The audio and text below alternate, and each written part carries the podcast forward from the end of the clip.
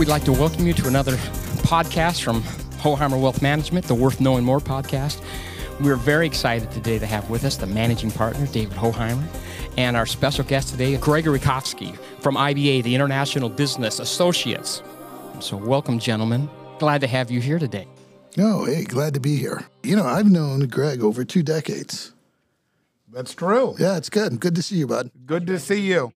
How'd you guys originally meet? Uh, he sold the business for me. Oh, I well, bought that wasn't the coffee shop, was it? It was the coffee you shop, the? Seattle's best coffee shop up there at the Northgate Transfer Center. That was correct. You had a very strategically placed coffee shop right at the park and ride where people caught the buses. I bet you wish you had a chain going in with the new light rail system. Oh man, can you get that done? if you can get that done, I'll be the new head barista. Nice. at the HWM coffee shop. That's awesome. Well, Gregory, why don't you go ahead and just tell our listeners a little bit about the company and what you've been involved with here the last few years and even bringing us up to steam right here now currently. Sure, happy to answer any questions. IBA, we are the oldest business brokerage firm in the Pacific Northwest. We've been in business since 1975. I'm the second owner of the firm. I joined the company in 1994 and purchased it from the founder in 2000 when he was ready to retire. Bill Osofsky was a great mentor to me. IBA has offices in Oregon, Washington, and Alaska. We're a sell side representation company, meaning all our focus is on, is on the ownership side of the business. And one of the things that makes us unique in the marketplace is we're 100% paid on performance. So we're very selective on our projects, but our clients do not pay us unless we perform and deliver a deal that they find satisfactory. How has business changed since 1994, bringing us up to 2021? Uh, well, the biggest evolution has been the internet and technology.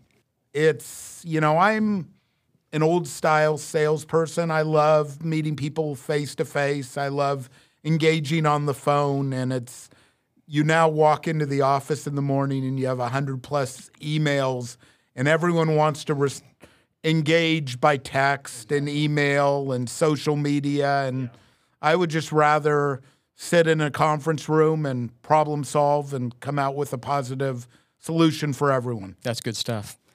Well, the first thing we want to jump into is we've been dealing with this crazy pandemic for the last couple of years. How has that affected what you guys do and some of the obstacles business owners have had to deal with and some of the challenges for you in the last couple of years?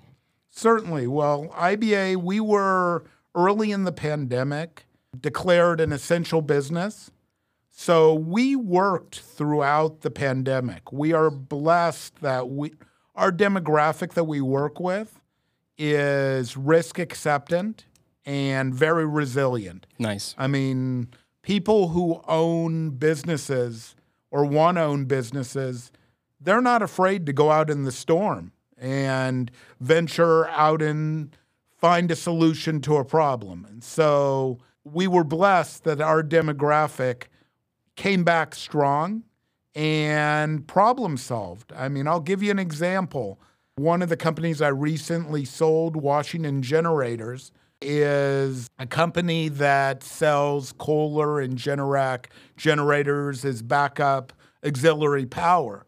Their recipe for success, partly beyond just great entrepreneurs, Eric and Michelle Johnson, who ran the company, was rather than just in time inventory, they had purchased many generators and had them in their warehouse so they could satisfy demand. They took off a, as a company during the pandemic because the traditional model with a lot of HVAC companies that also sell generators was they would do an upsell and then order the generator after they completed the sale.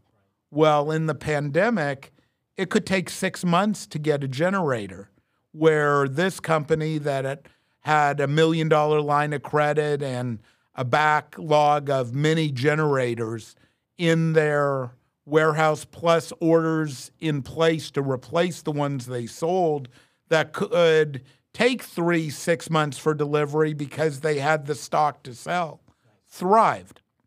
Good. And we found that with many companies that the ones who went against the trend of just in time inventory thrived because whether you're a manufacturer, retail, distribution company, you had the ability to serve your clients. I mean, I'd be interested in hearing from David talking about publicly traded companies, which we deal with privately held companies, but it advances to public. Sure. The ones that are manufacturers in the United States, how did they do in the pandemic versus companies that were d- dependent on overseas products? Good segue, Greg. I told you I like this guy. It was smooth. It was smooth. Yeah, Greg runs a really good shop. As a quick commercial, we always like to recommend folks when they call when when I talk to clients of Hoheimer Wealth Management or just in general, people that are always saying, "Hey, do you have an idea of a business broker someone to represent me selling my business?" Greg is on the top of my list. And I think it's because they're this consummate professionals, and it's pay, pay, you know, performance pay. They don't perform, they don't get paid. And so, I love working with folks that have an incentive to make you as much money as they can because they get a piece of it. So that's that commercial. if you're looking for a business broker, call Greg at IBA. Oh, thank you. And I have a team of another thing about IBA is we are a, the largest business brokerage firm in the Northwest and have a double digit team of brokers that are experts in different industries. So you're not just getting a generalist. If you want to sell a restaurant, Oliver on my team is active in the Washington Hospitality Association You got experts in every field. in, in pretty much every manufacturing, construction, cannabis, quite a spectrum. Nice. Good, good. And so, you know, during the pandemic, uh, what we noticed was all publicly traded companies got hit early on because no one really knew what was happening. We knew that business stopped as we know it. People stayed home, and all of a sudden, things just stopped. However, for the companies that were able to kind of become remote work locations, they exploded. And then, as folks realized that not only work remote was so important, but also the supply chain started having kinks because not only in the USA did folks get mandated to stay home, but globally. In China, they were welding the doors shut. In New Zealand and Australia, we, we see the riots going on. In uh, Mexico, Canada, everybody kind of sent their folks home, which we kind of saw that starting to trickle in.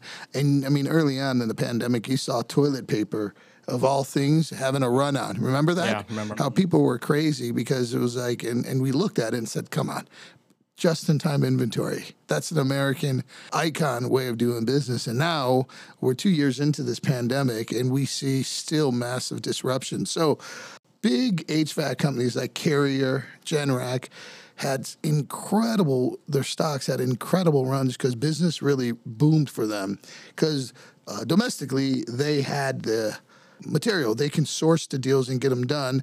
And what you really saw and what you're seeing in today's marketplace is companies that are able to source domestically uh, and control their supplies domestically are really winning the battle.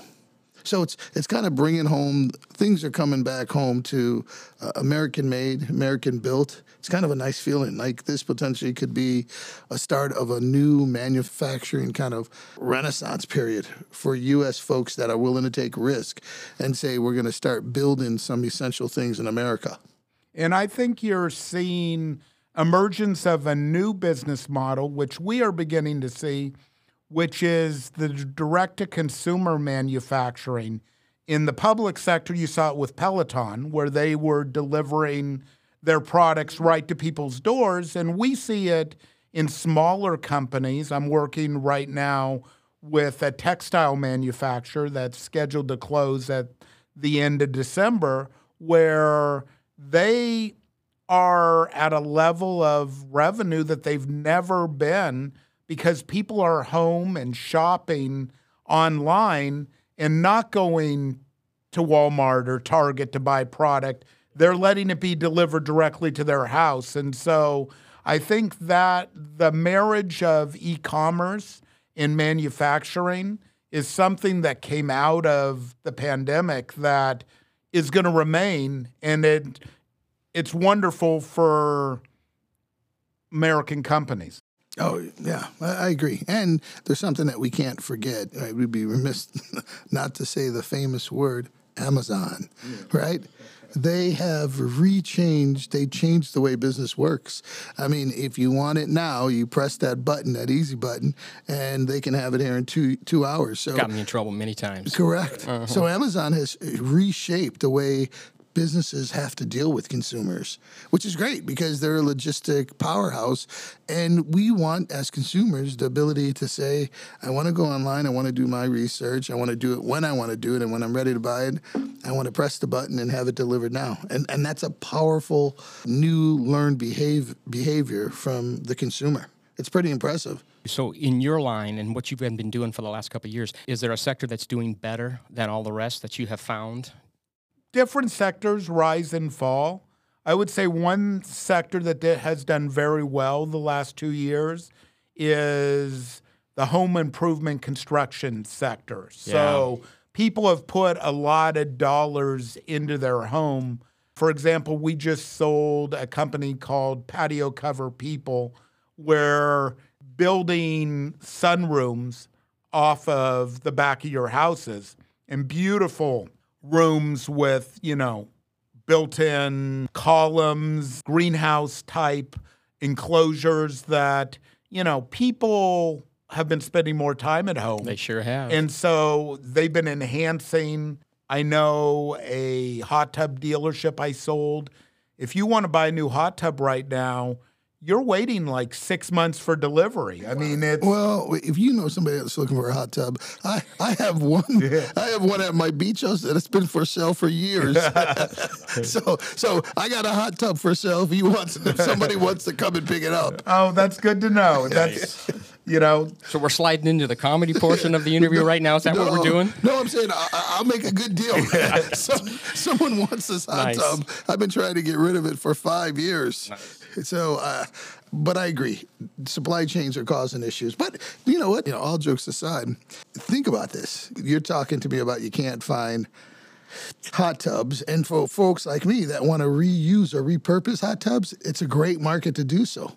Right? I mean, that's why the used car market is so hot right now. crazy. Yeah, I mean, two years ago I was thinking about selling my my car, and they offered me eighteen grand. And this year I sold my car because they offered me thirty two grand.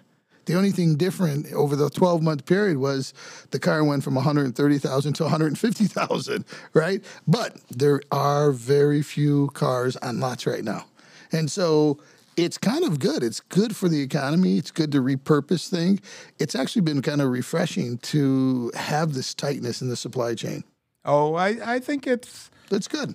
Business evolves and entrepreneurs adapt. And you know our worlds are connected in that the companies we work with are more agile and they're more experimental than the publicly traded companies but they emulate. And uh, I'd like to get your opinion. One of the trends we're seeing for 2022 everyone's talking about inflation. And one of the reasons we have inflation right now is too many dollars chasing too few goods, basic economics. But on the other side, people have been chasing products rather than services. So the opportunity I see in 2022 with the pandemic receding is service sector companies I think are going to do very well in 22 and 23. Families that deferred going to Disneyland the last two years, that's a rite of passage for all kids. Disney's going to, in my opinion, do very well because now you have a group of seven year old girls who never got to go see their princesses who will go as soon as they can. Well, some of us 62 year olds are dying to get to the Galaxy's Edge thing too. So, you know, don't limit it to just the little kids. So, do you think the service sector is poised to do well? Yeah, I think we call it the reopening trade. And I think you're already starting to see signs of the reopening trade. I mean, I was just in Las Vegas at a Gonzaga basketball game a month ago, and there was no seat there to purchase. I mean, I'm glad I have a good friend that had seats, but uh, hotels were completely booked out. Uh, cab lines were 60 minutes. Restaurants at hotels like the Wynn uh, were sold out. Couldn't even get couldn't even get a reservation. To your point, the service sector is hot. It's booming, and I love it. And for the folks that were nervous, they're starting to shake off the cobwebs and. I won't give away because it's it's private information, but I have a wonderful employee who's been a really good friend for a long time. That after they got their va- vaccine shot and their booster shot, they took a two week trip on a cruise to international waters. I Sure mean, glad you're not naming names here. they, they they they were like, "We're out of here." I mean, two days after the vaccine, they were like, "We booked something," and 15 days later, they're in international waters enjoying themselves. So that tells me that there's a pent up demand to go back out there and start experiencing the world. And so not only service sector, but I think experiences are going to be a huge, huge, huge, huge thing for the next five years.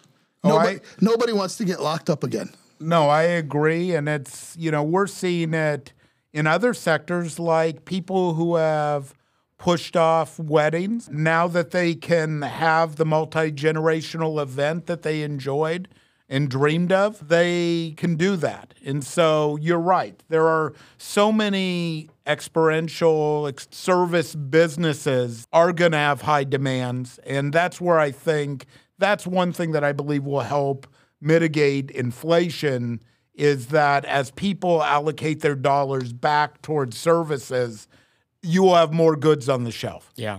Well, you mentioned inflation, so I'm going to ask both of you this question also. Do you see the political climate have any effect on what you do and what we do? Looking forward to, you know, possibly even the next election, what we're looking for, the good and the bad, the ugly of what the possibilities are, how we as a firm will be affected, how you could possibly be affected with acquisitions and mergers, what's coming up here in the next few years?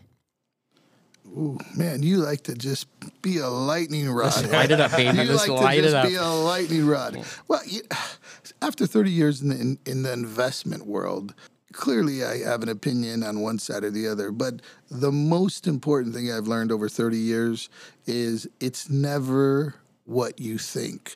So let's give you a case in point.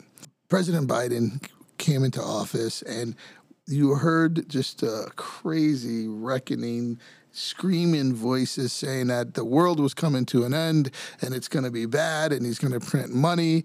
And he did print money and it's not bad. None of us died. And the stock market is one of the best stock markets we've had in years and decades right? And so eh, what I do know is the market, the public markets, are just really sophisticated primary private markets, and they see through a lot of this, right? So what they saw was more stimulus, more money, lower interest rates, a better economic climate, a better environment to make more money, and that's really what the markets are about. That's what business is about. So I'm not quite sure what's going to happen politically. I mean, the fabric of America is so taut right now. Like, I don't think we can handle much more stress before it starts ripping, right? So I- would like to just have a 10 year period where we just ease up on the political fabric of America and let's just get back to basics of let's, you know, build things, live things, enjoy communities, little league, apple pie. Let's just let's just stop the yelling and go back to actually doing what we do best That's in good. America is build. That's good. Right? Let's start building. Let's go back to having fun and enjoying one another. But I- don't think any political climate's going to be long lasting. I don't think it impacts the markets long term. Nice. Gregory, take a crack at that one. Well, I would say my demographic, entrepreneurs, are problem solvers. They take advantage of opportunities. so good. any situation creates an opportunity. People make judgment calls. So I would say one thing that's driven activity this year is fear of tax change. Sure. We're in the state of Washington. There's talk of a state capital gains tax. I personally think it's not constitutional and it will ultimately be thrown out.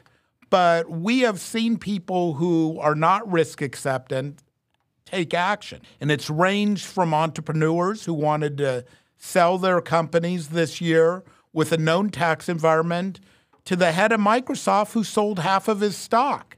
If it ends up being declared unconstitutional, some people may have been chicken little and regret their positions because I hold stock in Microsoft and I didn't sell because I believe it's a solid company with a bright future. The top of the pyramid made a different decision. You know, each of us assess information and make decisions in our best interest. It's always going to change. We talk a lot about the capital gains tax rate. The reality is it's been between 15 and 35% over the last 50 years. It's at 23.8% federally. If it goes to 28.8, it's still in the same range. It's just a little bit deeper in the pool. Business will always adjust to the tax climate. I'm, I'm not one of those folks that believes everyone's going to make the right decision or wrong decision based on taxes. But eh, there's so many variables into making decisions like the head of Microsoft, right? It's a publicly traded company. He has windows. He has to sell stock.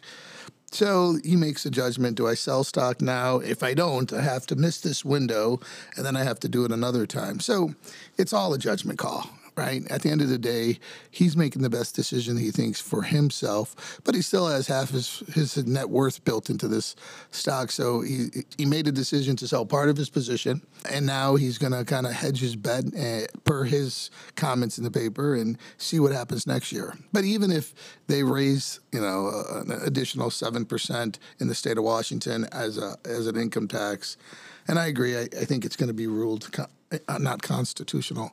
You still got to make decisions in the current climate. And one thing I would stress, and you know, it's one thing that's brought us together as firms, is both firms emphasize knowledge, experience, and making sound decisions from that framework. I can tell you, and David doesn't even know this. I brought David in to meet with the owner of a company who's built a wonderful company in the transportation sector. The party went to the edge of the pool and set, thought about selling his company. At the end of the day, he decided there was too much upside with the business model and has decided to not sell, even though we generated offers and opportunities for them to sell, pulled back. And we always tell our clients whether you want to sell in 21, 22, or 25, it doesn't matter to us. We're going to be here and we want you to make decisions from a foundation of knowledge. And part of what we were doing with this individual and where David met with him at our office was deciding based on the value of my company that I can get in the market, based on my needs going forward, based on the needs of my daughter and her family plans and my legacy issues. What do I want to do? And so collaboratively, we gave the entrepreneur a set of knowledge. He made a decision for a period of time. He said, let's go forward and sell the company. And then he was getting a large contract and he said, you know, if I bring this into the nest, run it another year, I might be able to get 20% more. I'm willing to wait another year. Those sort of decisions are what we work on with clients. Well, that's a good segue because I want David to take a crack at this one first. Is so, what does a collaboration between Hoheimer Wealth Management and IBA look like for all of our listeners and especially our clients who might be interested in possibly selling their business? How does it work, the relationship between our two firms? Wonderful question. So remember, we're a fiduciary, right? We're an SEC registered investment advisory firm. Our We manage over a billion dollars for our clients. and we have a fiduciary obligation to our clients. So when we collaborate with any of our uh, partner firms, the firms that we do business with, in the sense of recommend them, we're doing it with in with the concept in mind that we're giving the client another opportunity, a very transparent uh, opportunity to look at another professional service provider.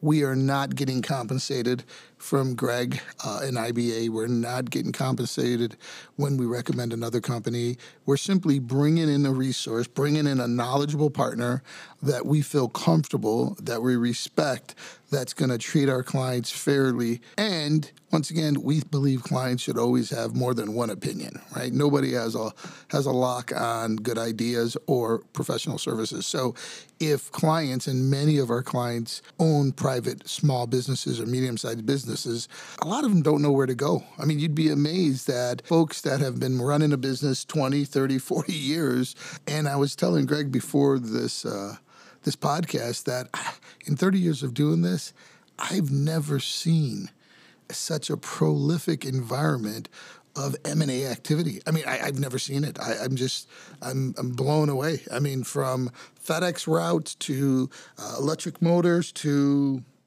online sale. I mean, I've never seen so many businesses go up for sale and so much money changing hands. I mean, it's been pretty incredible. And when a client says to me, I'm thinking about selling my business after 30 years, you got to remember, or 20 years, or 15 years, or 10 years, and Greg could probably talk about this. Many of the times, they don't know where to go to. They were running a business, whether it's a dry cleaner, whether it's some FedEx routes, whether it's uh, building uh, uh transmissions they were working, they were building something, they were providing services. They weren't out looking at the marketplace. They weren't getting comps. They don't know what they, they most people that own small businesses run them, operate them, live them.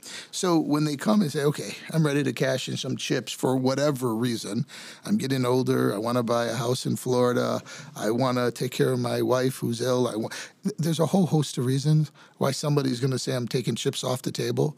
Uh, but when they decide to do that, we at Hoheimer Wealth Management want to be a resource. And when they say, David, our biggest asset is this company, what should I do? What we don't want to do is say, I don't know. Right? So, collaboration with IBA is a collaboration where 20 plus years ago, I said, I have a coffee, I have a, a, middle of Northgate. I have this coffee stand. My partner just retired and went to California. I got some college kids eating me out of house at home on my business, but it's a great business. It's generating money. I love it, but at the same time, I got four little kids and a wife at home, and I got my own book of business that I'm trying to build uh, at a firm that is relatively new in the industry, right? So I leaned on professionals. Well, that's a good spot right there for Greg. Just walk us through what IBA does with a prospect that wants to talk about selling their business. I just want to make sure I understand this. So you're saying like how to sell a business for dummies? Is that, is that, is that, is that what you want, Greg? Yeah. Okay, Greg, for dummies, how to sell a business, right? How do we do this? How, Our listeners are way too sophisticated yeah. to get one of those yellow and black books. We don't need any of that okay. stuff going on. But okay. you'd like to walk through the process just because some people might be just considering it. Sure. Happy to answer the question. It's a fairly straightforward process. And again, we don't get paid unless we perform. So there's no charge to someone for engaging with IBA. So the first thing I'll say is we only represent sellers at IBA. The second thing is the first step is we are going to give a professional opinion of the value of the company. And this process serves two purposes. On one side, for the business owner, it allows them to assess our knowledge, experience, ability, customer service, and decide is this someone we want to work with? Because in many cases, you're selling the most valuable asset in your life. Also, something that you're very connected with you know, your employees. I know this is true with David and it's true with me. Our employees, our people who work with us, are family. So, unlike almost anything else, you're putting their lives in the hands of the transition. So, you want to pick the right party. So we evaluate it. For us, we're deciding is this a project we want? Is this a person we can work with? Are they realistic on value? Because it, we don't get paid unless it sells. So for our business model to work, we need to take it to market. And we generally sell companies at a market value to a premium value. So we're very good at sales. But we both need to decide do we want to go forward? Once we do that, using tools to maintain confidentiality to make sure the sale of the business doesn't get in the public domain where employees, customers, suppliers learn it's for sale. We then begin to create a marketplace. Our goal is to create a competitive marketplace because that has a positive influence on value. More people competing for the same product, be it a company, drives value up. We just sold a three location chain of coin laundries, had four offers on that business, and our client got to pick the party that offered the best price and terms. So, more importantly, the person they felt best to take the helm of the company. So once we do that, we have the parties meet. We want the buyer to go in with open eyes in an environment of full disclosure. So they negotiate in good faith from position of knowledge. And we'll negotiate a variety of terms, the business terms of the sale, which start with price and financial terms, but we're also talking transition period. How long is the seller going to stay? Are they going to stay as an employee, a consultant, or for free for a period of time? We're going to talk about non competition agreements. The buyer wants a safe harbor to operate the company post sale without the business owner going across the street and starting competition and stealing key employees. So we got to deal with that issue. Tax allocation, because how the deal is structured can maybe we do need to get one of those yellow and black books out. oh my, oh my, it's really it's it's it's quite a process. It is, but yeah. how the deal is structured, there could be a ten to twenty percent range in tax rates, and so working with them, their CPA, their wealth advisor. The net dollars of the deal are more important than the gross dollars. And so making sure it's a thoughtful process. We will reach agreement on the business terms of the sale in a letter of intent. And then we are going to bring in the attorneys traditionally to flesh out the deal and deal with liability issues. What happens if the seller hasn't paid their taxes and an audit comes out? What happens if, heaven forbid, there's an issue of product liability where someone chokes on a product or there was a sexual harassment issue on staff. All those issues have to be dealt with in the legal documents. You don't want a purchase and sale for dummies. Yeah. You want to make sure all the I's are dotted, T's are crossed. And in an overwhelming majority of our deal, that purchase and sale, when the deal's done, goes into a safe, safety deposit box, and no one will ever look at it again. But if there is an issue, you want to make sure uh, the things are addressed in detail. There's a roadmap on how do we resolve this issue. Yeah, is there a time frame on beginning to end how long a deal like this might take to to start and finish? There is. I would say we are better than the industry averages. Traditionally, we sell companies in 3 to 9 months from when they went to market we actually offer the shortest term listing agreement in the industry, to the best of my knowledge, in that our listing agreement's only for six months. So, right in the middle of that range. The reason we do that, if we haven't sold it in six months, we want to have a conversation with our client. In many cases, we'll ask to continue working on the project and finish what we started. But there are situations where we've brought three offers to a client. The issue in the sale isn't the business, it's the owner. We may choose to say, you know, you didn't know, negotiate in good faith. We're not sure we want to be tied to you. Well, let's talk about that a little bit, Greg. When so what I know with business owners, some of the hardest parts of a sale is one the emotional aspect, but two, they have a very difficult time conceptualizing how they're going to replace their income. And so, what I found to be really helpful with clients that are going through a, a large transaction, and like you said, typically one of the largest assets they own, is being able to walk through with the client through planning, saying, by the way, once you sell, you have this pot of money, and this pot of money is going to produce this distribution, and this is how we're going to replace your income. And I find that having that conversation tends to ease a lot of the anxiety and stress that business owners typically have. Because with a business owner, we have a business, right? And the business generates money, whether it's washing windows or fixing motors or delivering packages. And we're used to running a business and then getting a paycheck every two to three weeks and then at the end of the year taking a bonus. And we know how it works. It's pretty it's built in. It's it's a routine.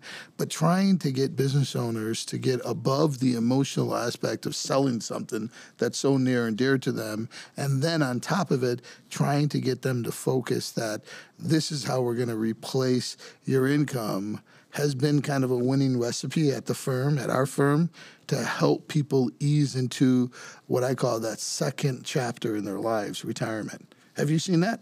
I most certainly have. I mean, the wealth advisor plays a very important role. And I will start by saying many entrepreneurs have all their eggs in one basket.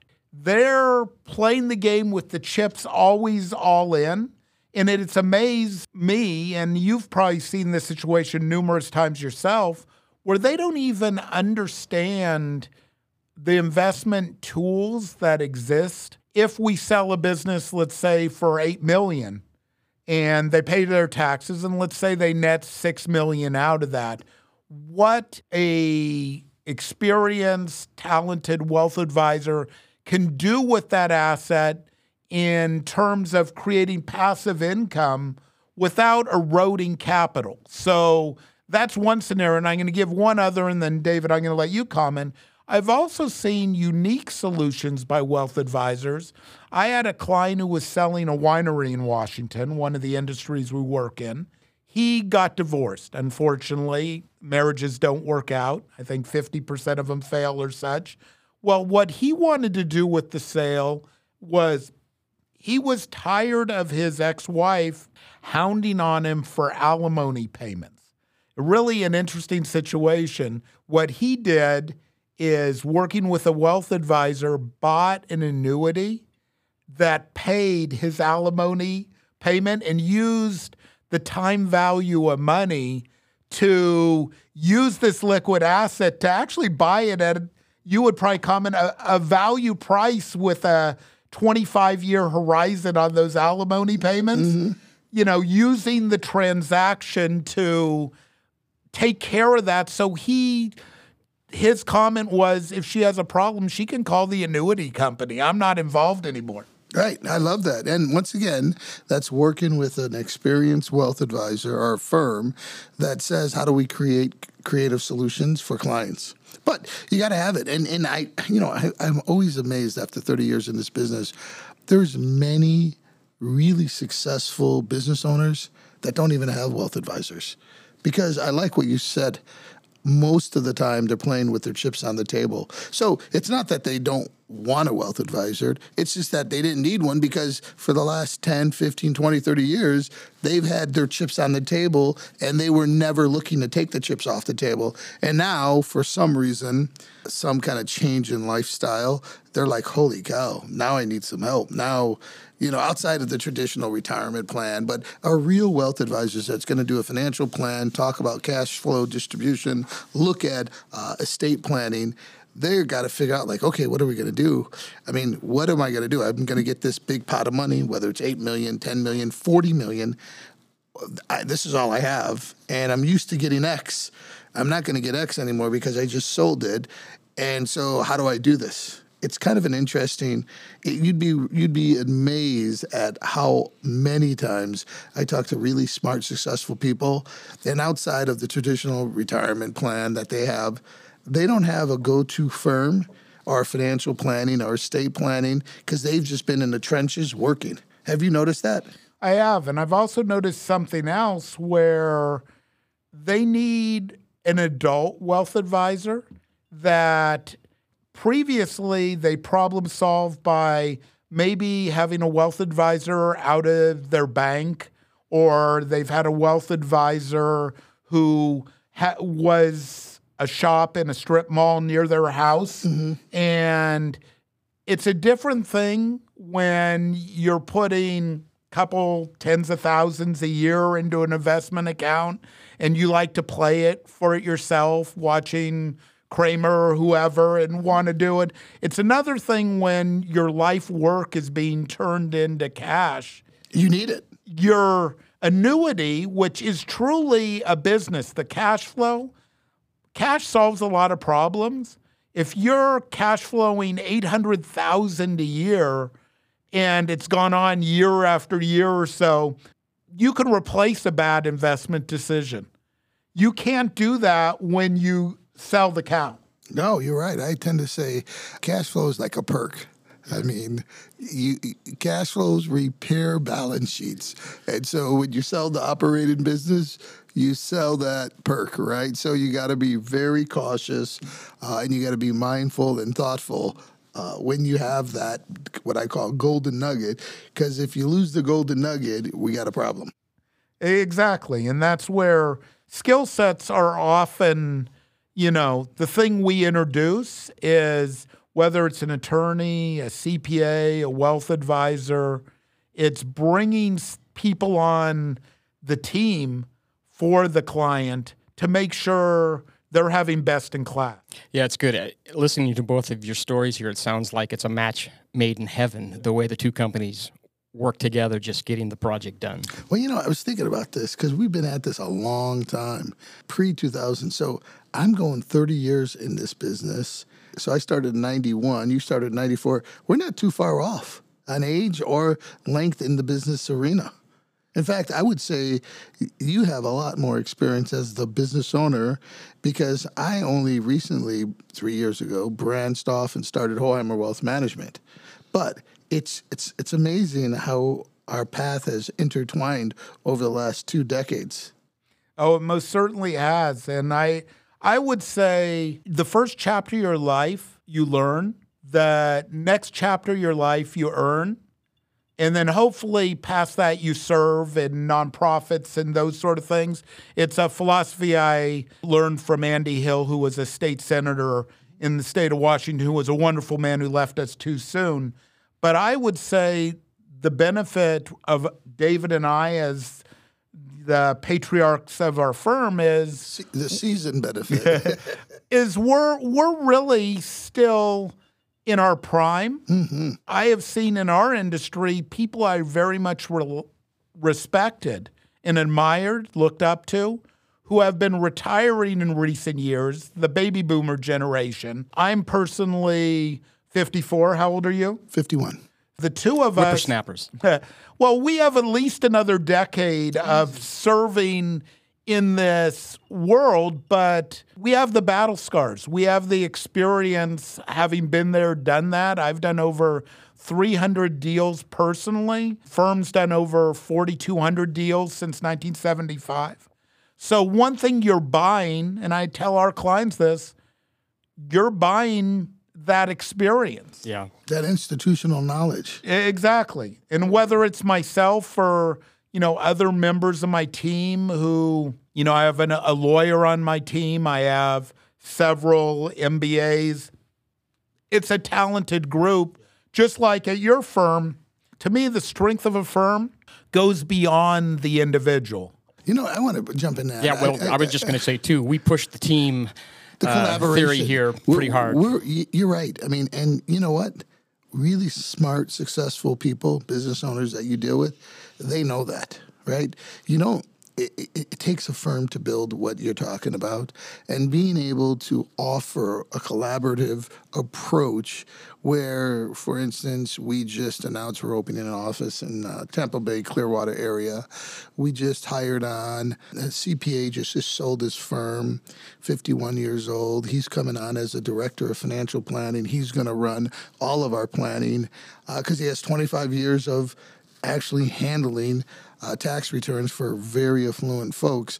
And he didn't want to do it anymore. In fact, he said, I want to do wealth management because I think I can make a difference and we can save more money and we can kind of plan strategies well in advance. So, to your point, when people come to us, they're not getting David Hoheimer. They're getting David Hoheimer. They're getting Robert Ott. They're getting Matt. They're getting CPAs, lawyers. They're getting well seasoned folks that only have their best interest at heart because we don't sell products, right? We're, we're in the service business of professional service. And so our clients really take heart when I say, you know what, I want to talk to Greg at IBA about this business, and you should call them they know that we're not getting a kickback. They know we did our due diligence, and they know that we value the partner that we're talking to. So it's important to you, Greg, that you know that we value your business and your relationship, but also to our clients that are listening that we go above and beyond to vet anybody we're ever going to refer our clients to because it's a reflection of who we are. I agree 100%. I mean, I always say a referral is a reflection of you. And the last thing you want to do is refer a valued client to someone and have them be disappointed. So there's risk exposure when I offer a referral, mm-hmm. and the same thing for you. And I know you're not afraid of talent around you, nor am I. I mean, right. for example, an asset of IBA I will mention, and you've both met him. Kurt Meyer, my VP of Business Development. Spent a little time on the golf course with Kurt. Yeah, exactly. like that guy. Was that the guy you said he had a little bit of a funny swing? no, he's a ringer. what are you talking about? But Kurt, you know, owned his own business brokerage firm. Mm. And I had a friendship with him. And after he sold his firm, wrote out a non compete, he joined my firm.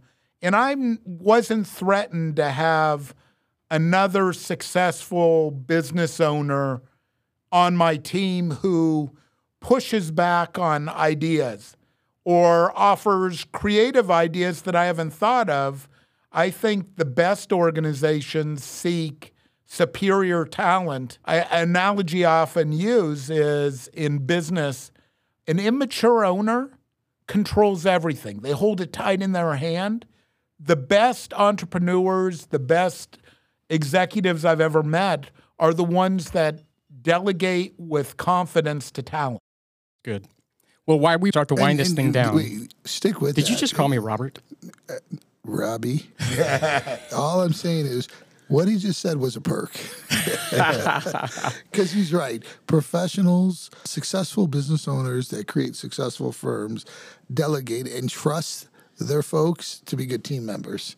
And and if you can trust the folks to be good team members, that's an incredible opportunity. I say amen to that. So perk, let's as we winding this perk, thing down. Perk. You just had to go and get the word perk in there. I told him he yeah. could not use the word perk in this interview, and he he broke all the rules. Just leave us with one golden nugget apiece here today after all is said and done. Gregory? Well, I would first by offering that if you call Hoheimer Wealth Management and mention the word perk, the first party, the first party that does that wins the Starbucks card. Two Starbucks card. Nice. but I would just say, I'm not saying you should use IBA or Hoheimer Wealth Management. What I'm saying is you should include both firms in your interview process. If we cannot convey why, in terms of knowledge, experience, and ability, we're the best option, that's on us. And I know David holds the same view. All we say is to make a decision without including two of the most successful firms in the Puget Sound area just isn't prudent. Nice. David? Yeah, you know, and I couldn't say it any better. Um, I think everybody owes it to themselves to make sure they vet who, who they're working with from a professional service standpoint. And I don't think you can vet too many options initially. But once you get down to the vetting process and you're done, then I say let the firm that you're working with do their job right? Don't micromanage them. So if you have IBA and two or three other firms, and IBA wins out because of the, the depth and breadth of what they can do, then you let them do their job. And then when they come back to you and give you feedback, you run with that. Same thing with Hoheimer Wealth Management, right? You, you numerous times I hear clients call or we get referrals and we say, this is what we can do, this is how we're going to recommend. But it's vital now. After 30 years, I tell people if you're going to go with what we're recommending at Hoheimer Wealth Management, then you're going to follow what we're doing because we're really not interested in getting graded for what the client's going to do. Right. So it's important that when you hire a professional service firm, whether it's selling a business or helping kind of guide, manage your financial assets, you, you let the professionals do their job. Nice. Well, gentlemen, it's been a pleasure. Thank you so very much, and you guys have done great. Thank you. Hey, Thanks. Greg, Thank good seeing you. Bud. Thank you, Gregory. Cheers.